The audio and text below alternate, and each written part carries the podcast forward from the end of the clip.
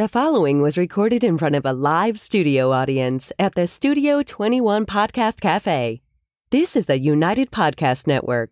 Welcome to the Quirky Dog Podcast, inspired by some of the quirkiest dogs you can ever imagine and the owners who love them.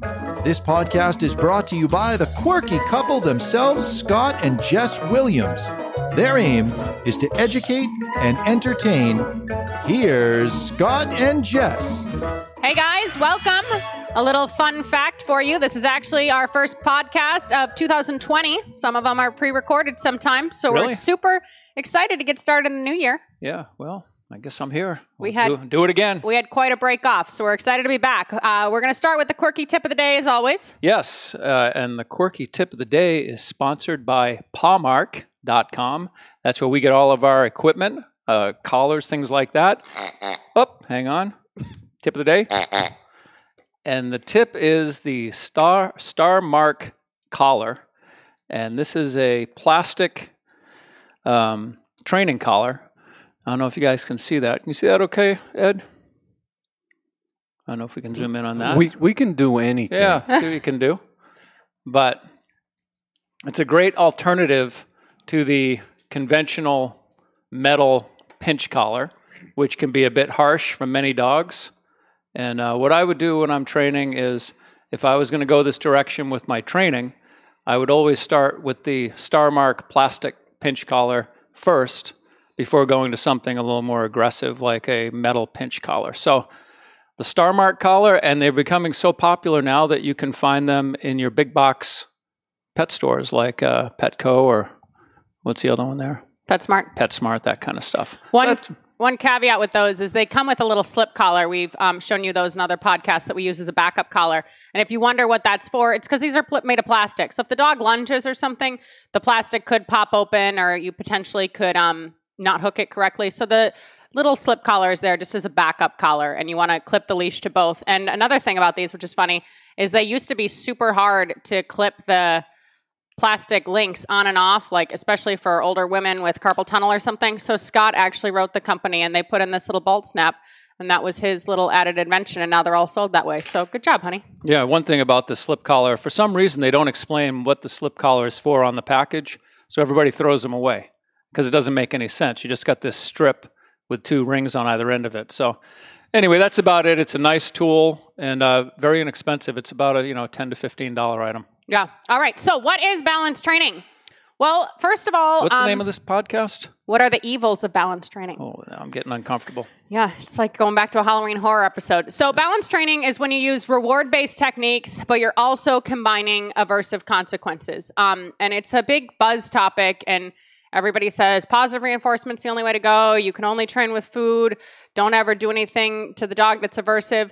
But what really are the facts of the matter here? So we are here today to tell you guys all about that. Well, why don't you tell us about it? Well, what is an aversive consequence? What do you mean by that, first of all? When you're applying pain or pressure to the dog. So there's one thing, like some positive trainers would say, if the dog doesn't do something and you put the dog in a crate, that's an aversive. A lot of positive trainers just see that as giving the dog a consequence. So usually balance training has to do with either popping the leash on a martingale collar or using tools like pinch collars and e-collars and everything else. And it's kind of a common sense approach to dog training in a sense. It's similar to child rearing. Like We don't always just let the kids do whatever they want. No, I use a pinch collar on my kid. Yeah, it worked fine. I mean, they're pretty balanced.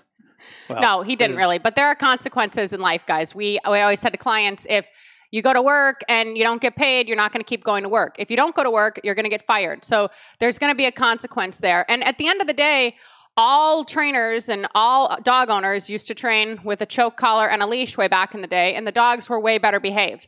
And before you think that we're just going crazy, balance training, and it's the only option, positive training works as well. And after the break today, we're going to get into what that means and how that actually works, because there is this fallacy out there that positive training is absolute BS. And a lot of times, the way that it's shown and the people that are demonstrating it, it does seem like that. But it's not that positive training doesn't work. It's that, can we actually get the dogs to listen that have had reps and years of doing bad things?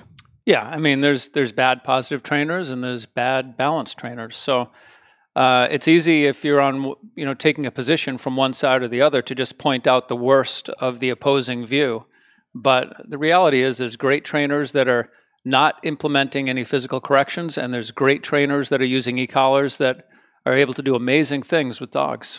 And really, I think the fact of the matter is if you have a rescue dog, let's say, that you got at when it was 3 years old, we don't know its history, and now it's had another 2 years of reps of running away, running out of the house, chasing squirrels, everything else, it is very difficult to get that dog to be hiking off leash by just using food and good reps of recalls and everything else. It's very hard to backtrack the history that that dog has gone through. And that's why a lot of people look out for balance training and consider balance training, and they actually see good results with it because you can get a lot accomplished in a short amount of time. And we're not saying that the dogs need to be screaming and peeing themselves and everything else. There are some balance trainers that are more harsh than they need to be. That's not the point of it. But you actually want to see some results with training. If you're going to classes, upon classes, upon session, you've been training for 2 years and you can't even have your dog walk next to you on a loose leash, that's an issue. And that's a lot of time and money that's been spent on that. One thing that I really like is when Scott would work with an e-collar and with all these tools is he gave a lot of leash direction. So this new wave of e-collar training has kind of gone into you just use the e-collar and you communicate everything with the e-collar. But it's really nice if you can teach the dog to do things through the leash and then the e-collar is just an enhancement. Now, granted, pet owners aren't going to be able to use the leash as well as Scott did.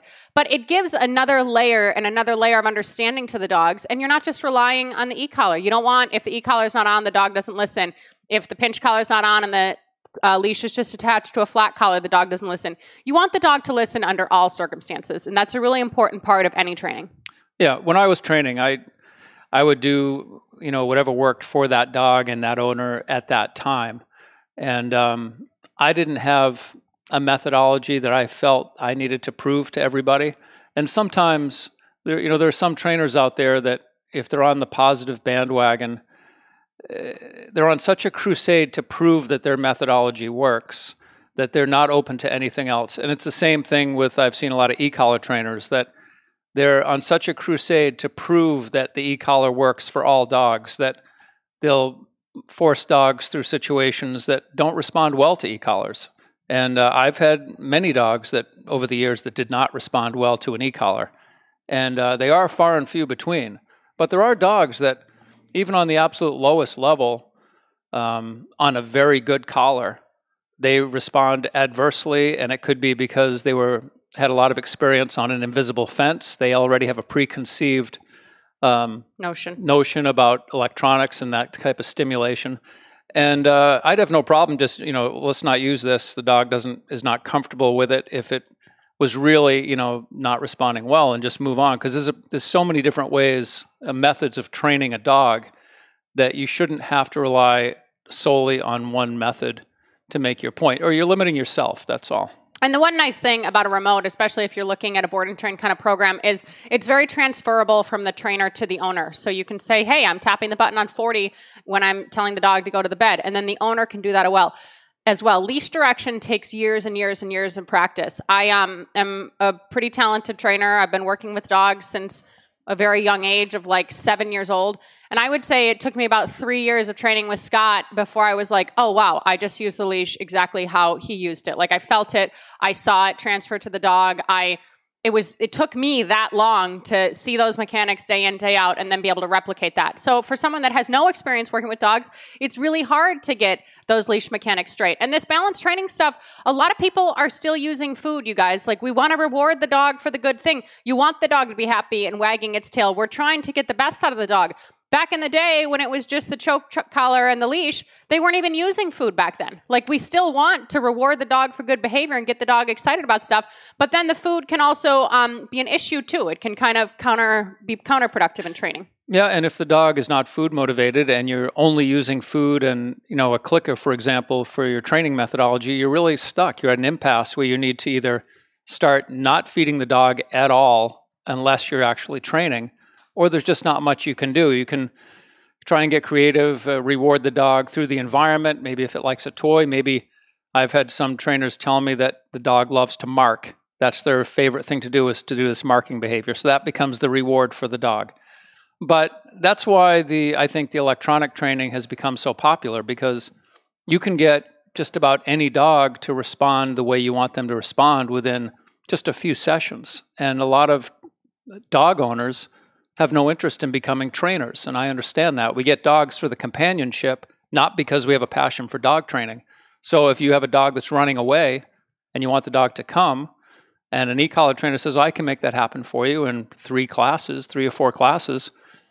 Of course, it's a realistic alternative to spending weeks, months, if not years, trying to get a dog to do it without any type of consequence and getting them off leash. Or never taking the dog off leash again. And the thing about going back to the food and dogs that maybe don't have a really big appetite or something, some dogs are very environmental in new places also. So they're not going to eat just because they're away from home, or they don't eat, if the bowl isn't a dish instead of a metal bowl. Like, it's very particular the way that dogs have been conditioned and the owners have allowed them to act. And food also for a dog that's really excited can be an issue. If you have a really drivey lab and they're just jumping up to get the food, and as you reach for the food, now they're breaking their sit when they're next to you and everything else, sometimes it's more of a curse than a benefit. So it just depends. But what we want and what you should want for your dogs is to see your dog complying, doing a behavior, getting rewarded for the behavior, and being very clear about the expectations. You want to be able to walk up to the bed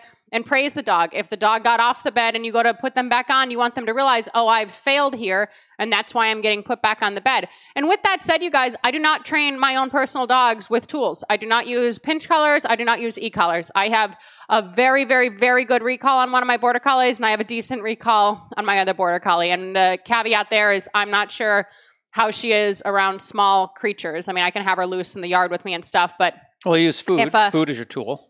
Yeah, but I'm not using balance training tools, just to say. So yeah. It's not that we're trying to sit here and this is the way to do it, and this is what we believe, and this is what has to happen. Everybody can be on their own journey, but I'm fanatical, and not everybody can be fanatical. So you have to do what works best for you and your home and your dog. And these people that are going to impart their knowledge and their belief systems, and sometimes even the vets are telling you what's right and what's wrong, you do what's right for you. And if you don't feel comfortable about something, that's fine. Maybe that isn't right for you either. But listen to what your gut is telling you, and listen to the results that you're seeing with your dog, because at the end of the day, we just need to have freaking control over our dogs. That's the issue. That's why dogs are going into shelters. That's why dogs are getting hit by cars. That's why dogs are biting the mailman. No one has control over their dog. So you have to figure out a method to control your dog. And if that comes through a balance trainer, and a balance trainer who uses tools, that's fine. Don't go home and beat yourself up about that. Yeah. And also, if you really care about your dog and you care about training and you want to do the right thing, the first thing I would do is pick up that book, Rough Love, off Amazon by Susan Garrett. Yeah. We talk about not being permissive. And that's one of the biggest problems a lot of people have, is they're just simply being too permissive. And that could be out of ignorance, just not knowing what to do. So they do nothing, which is worse than doing the wrong thing. Quite often, it's better to stop a behavior through any means possible than stand there and say, geez, what do I do? The dog is lifting his leg on my couch, for example, Yeah, or the dog is growling at my kid. I don't know what to do. So positive is not permissive, and that's a quote right on the title of Rough Love. So after the break, we are going to talk about why positive training does work and some more about balance training, and we'll catch up with you guys then.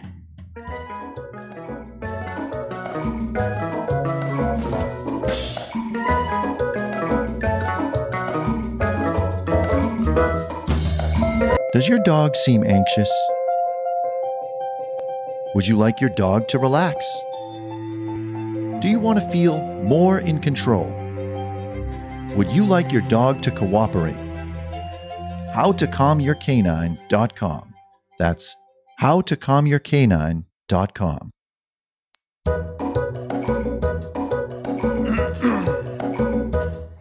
All right, guys, we are back. So, positive training. The people that tell you positive training is complete BS and doesn't work are not right. That is the bottom line. Positive training absolutely 100% does work. Just like I said, I've done a lot with my dogs over the years. The issue with positive training really setting a dog up for success and really being reliable into a dog's future is you are controlling that dog's environment more than any pet dog owner is willing to control the dog. And I'm not talking about just for a training session. I'm talking about for 8 months to a year of that dog's life. Most pet owners have a hard time controlling their dog's environment for an hour. And I'm not meaning to sound judgmental. I'm coming from a place of experience here, and we see it time and time again. So the way that that works, you get a really nicely bred young puppy, and you are teaching the dog from the ground up what foundationally you want from that dog.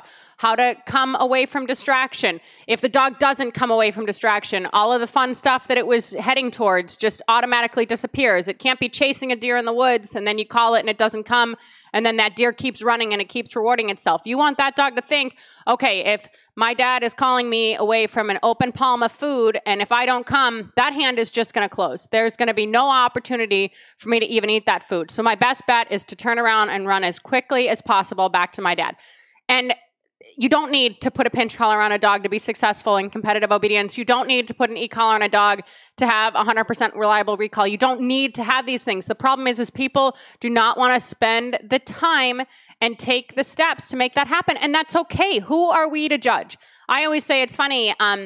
You know, the police and military dogs walk around with equipment on all the time. E-collars, pinch collars, everything else. And we hold them in such high reverence. We're like, oh, look at that dog. That dog is a working dog. That dog is serving us. That's so awesome.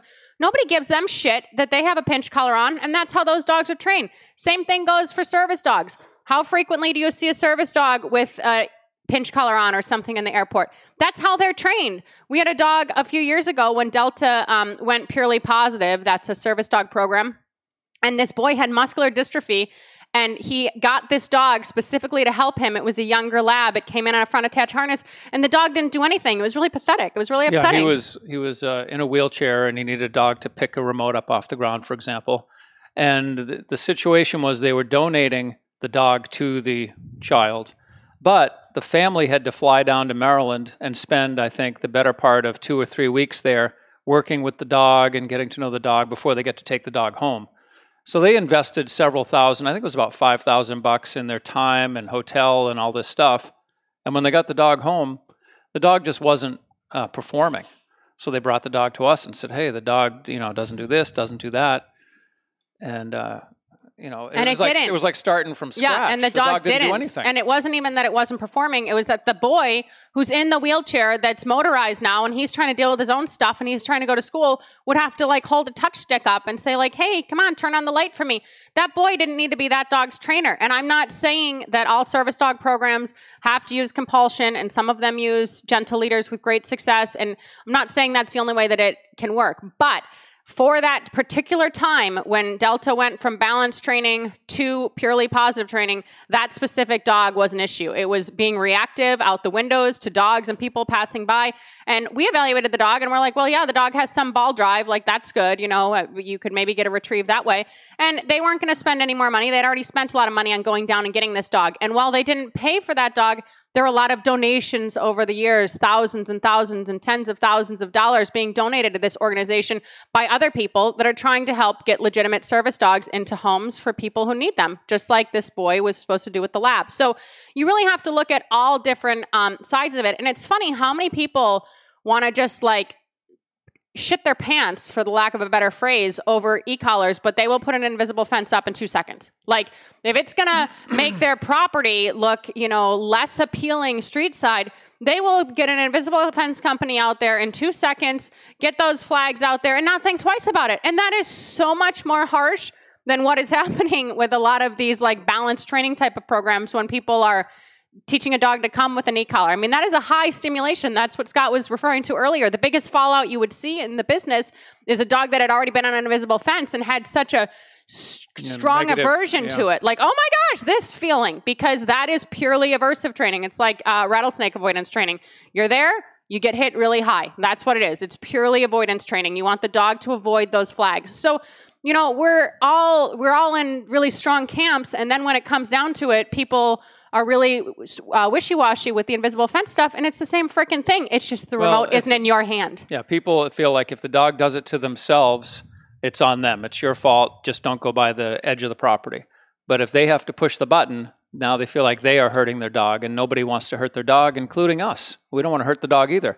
I just know that if you get some good training into a dog, they can get a tremendous amount of freedom. And that's the benefit of having a trained dog. Yeah. And training with tools properly and balanced training is that you're not needing to take the dog out on a pinch collar to go out in public. The dog will now be listening on any leash. You don't need an e-collar to have the dog off leash. The dog can listen if it doesn't have the e-collar on. Like, you don't want the dog to become equipment-wise either. And if you are going to use these types of tools, especially e-collars, please work with a trainer who is versed and knowledgeable about that tool. Because so often people will go out and buy a $40 e-collar at PetSmart, and those really are not ethical. I mean, they only have an on and off switch. Yeah, literally. Like, it's either like 0 or 150. And we know because Scott puts everything on his arm and he'll test stuff and everything else. And it's really unfair if you're just trying to, you know, simply give a dog a little bit of direction. And now all of a sudden you're lighting them up like it's the invisible fence and they're crossing the flag. So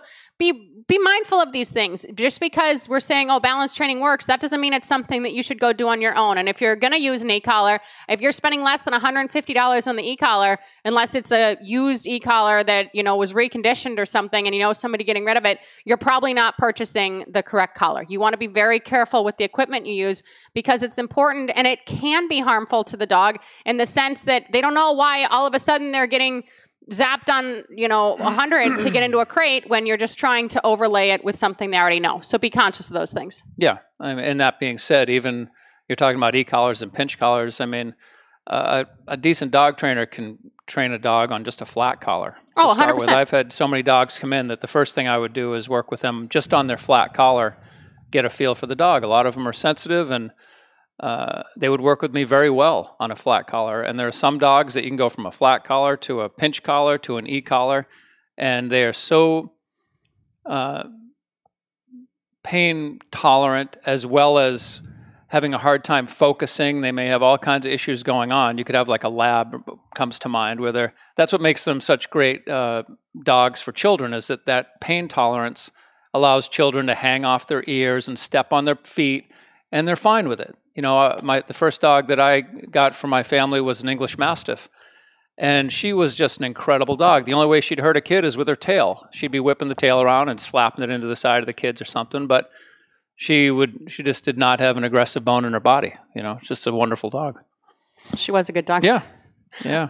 But you just want to be thoughtful, guys. If you're seeing the positive wave and you're seeing the results that these trainers are putting out and you're saying, oh my God, that's the biggest load of crap I've ever seen, I understand that you might be coming from that standpoint. I get it.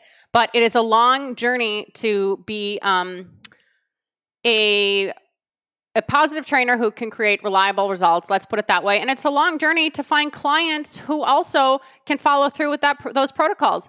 I had many pet dog clients over the years. It's hard to get people to follow protocols on either side. That's true. That's true. But to actually commit to that and say, okay, I'm not going to allow my dog to do this and everything else. And I do have some clients that are very successful that either have their dog on a front attach harness or they had a gentle leader at one point or they just walk around at a flat collar. And they're very nice dogs and they have very full lives with their dogs. But most people aren't willing to put in the legwork to make that happen. And that's okay if that's you and you're not cutting corners. You just need a dog that you can live with and that your family can live with and that actually responds to you and listens to you and doesn't make life more stressful than it already is. And the extremes of the positive, you were even finding that nail video the other day you were mentioning. Yeah, I mean, it was going to such an extreme with the hands-off approach to dog training that I saw a class where they were using a scratch board, like small piece of plywood with sandpaper on it, and getting the dog to start scratching at it as a way of trimming their nails.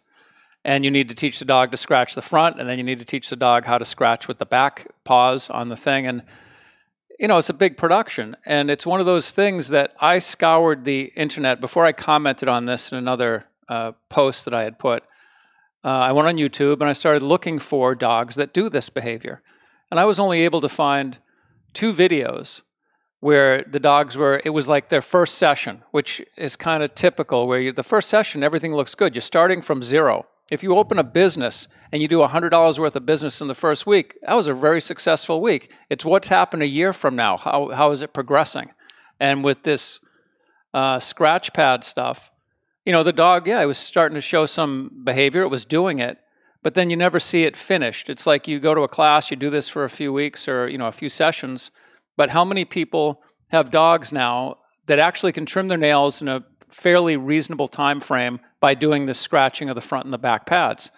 And it's, to me, it just doesn't seem to make sense when you can just teach a dog, it's basic animal husbandry, to trim their nails with a nail clipper. You know, you bring them to the vet. If you don't want to do it yourself, you bring them to the vet and they clip their nails, you know. So there's all these workarounds, but these methods are the way that they train zoo animals. They train zoo animals this way because the animal will kill you.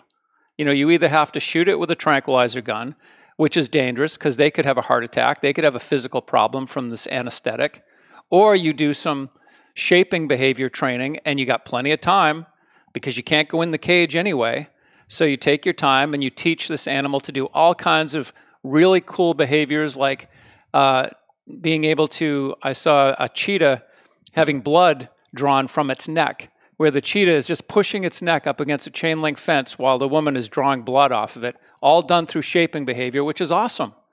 But they didn't have any alternative to that. The alternative is they'd have to put the cheetah to sleep just to draw blood, which is very extreme and harsh on the cheetah's body. So taking those type of things and now transferring it to dog training, I think, is a little bit ridiculous. Yeah, and this isn't even balanced training. We're not saying put a pinch collar on the dog to clip its nails. This is just basic handling the dog, and we're just more and more and more and more hands off. We read something this week that said, you know, all dogs pull. It's no big deal. Don't worry about it. As long as the dog isn't aggressive towards, you know, humans or other animals, it's fine. Just put them in a nose work class. It's no big deal. And yes, that's true. All dogs do pull for the most part at this point, but then someone, you know, dislocates their shoulder. Then the dog gets loose and runs across the street. Then it's an issue. So, like, where is our baseline here? Like, what are we going to be expecting of dogs and owners as a baseline? And if you're getting a ton of heat about looking into balanced training or something else, don't internalize that. Don't make that your own thing. We have a Skype consult with a guy I went to college with and his wife this weekend, and their trainer said, "Hey, you're doing everything possible. You're implementing everything perfectly, but your dog isn't responding. So I'm going to have to let you go as a client." That was the first time we've heard of like a client being fired. And I don't know if they got a refund for their last class or what. But so often these positive trainers, we hear, "Oh, I tried to call her back, but she was too busy." No dog trainer is too busy, you guys, that they're working from 7 a.m. to 10 p.m. every single day with different clients and they can't fit you in. If they are, they should raise their prices. That gets into a little more six-figure sales. Excuse me one sec. About, you know, we're talking about these pinch collars, knee collars, and all this stuff, and these aversive tools. The more you work with your dog, the less corrections will need to be implemented because you're actually training your dog. They're enjoying the process. They're working with you. They're having a good time. You guys are doing things together. You need to use more aversives when you don't really want to train your dog, you just want to control your dog. That's when people get into, oh, you know, you take your dog out for a hike once every 2 or 3 weeks and you don't want the dog to, they want the dog to come back. So you put the e-collar on them and you have to hammer them to get them to come back to you. And they do it because they were trained to do it. But if you worked with your dog on a regular basis, you don't need to be making all these corrections all the time because they understand the relationship. And once you get that relationship the way it should be, there should be very little, just like a kid that's been raised to respect their parents. There isn't a lot of need for punishing them if you raise them in a mature way. Yeah, and we get it. People have a hard time using these tools. You're preaching to the choir. This was the origin of canine healing. We see it all the time. They don't want to push the button, but the dog, oh, its ears went back. Like, we understand that society has a hard time with these things, and that's why we also understand that training has a lot of technique, so we said, fine, let's go behavior management route. Let's just get people and dogs living harmoniously together so they at least can coexist without a lot of stress. Whatever your path is, that's your own choice, but don't let anyone else guide that path for you. That is not fair. That is like saying, you know, no, your kid shouldn't go to this school. No, you shouldn't go follow that method with your sales training, whatever it is. Don't let someone else guide your path. You figure out what works for you and what works for your dog and what you can live with, because the alternative half the time is bringing your dog to a shelter or putting them to sleep yourself, and nobody wants to do that. So consider all of your options. If you hear positive training is complete BS, I understand why you're hearing that, but it's not. It does work. There are some trainers out there. I would say I know about 6 people who can raise dogs really well from puppies to adulthood, and they have great results with their dogs and everything else, but they are training every single day. They are training every single scenario. They are setting every single thing up. So their dog is absolutely amazing in all instances. Well, I would say every competitive dog person I know does that. It's a lot more than six. I'm saying positive.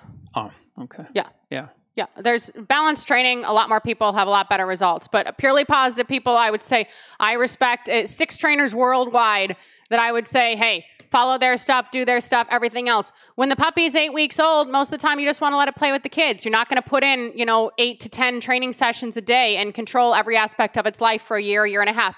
If you are, totally fine. You can email us at studio@thequirkydog.com, and I can give you some names of people. But otherwise, if you're going the balanced trainer route, go it. Like, do it. You own it. Do it. A lot of great balanced trainers out there, and a lot of balanced trainers that are really good people and really care about the dogs and just want to see you and your family live without all this BS, because it is. The dogs are just unruly at this point, and it's stressful for the kids. It's stressful for the parents. It's stressful on the wallet. It's stressful to go to the vet, all of this stuff. So you guys do what works for you. Yeah, and one of the reasons that the balanced training is more popular and I think more needed is because people typically don't get into training until after there's behavioral problems. So at that point now, the dog is already 8 months to a year old. You've missed all that beautiful, foundational time where you could have been doing a lot of positive stuff and not having to implement a lot of aversive techniques.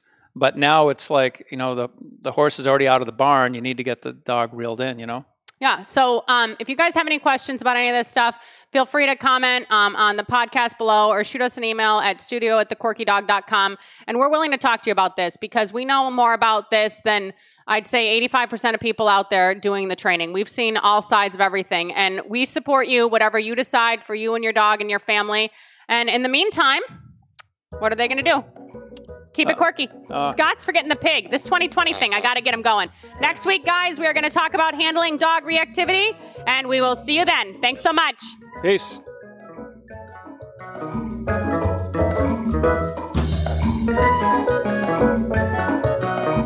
The views and opinions expressed by the hosts, guests, or callers of this program do not necessarily reflect the opinions of the Studio 21 Podcast Cafe, the United Podcast Network, its partners, or affiliates.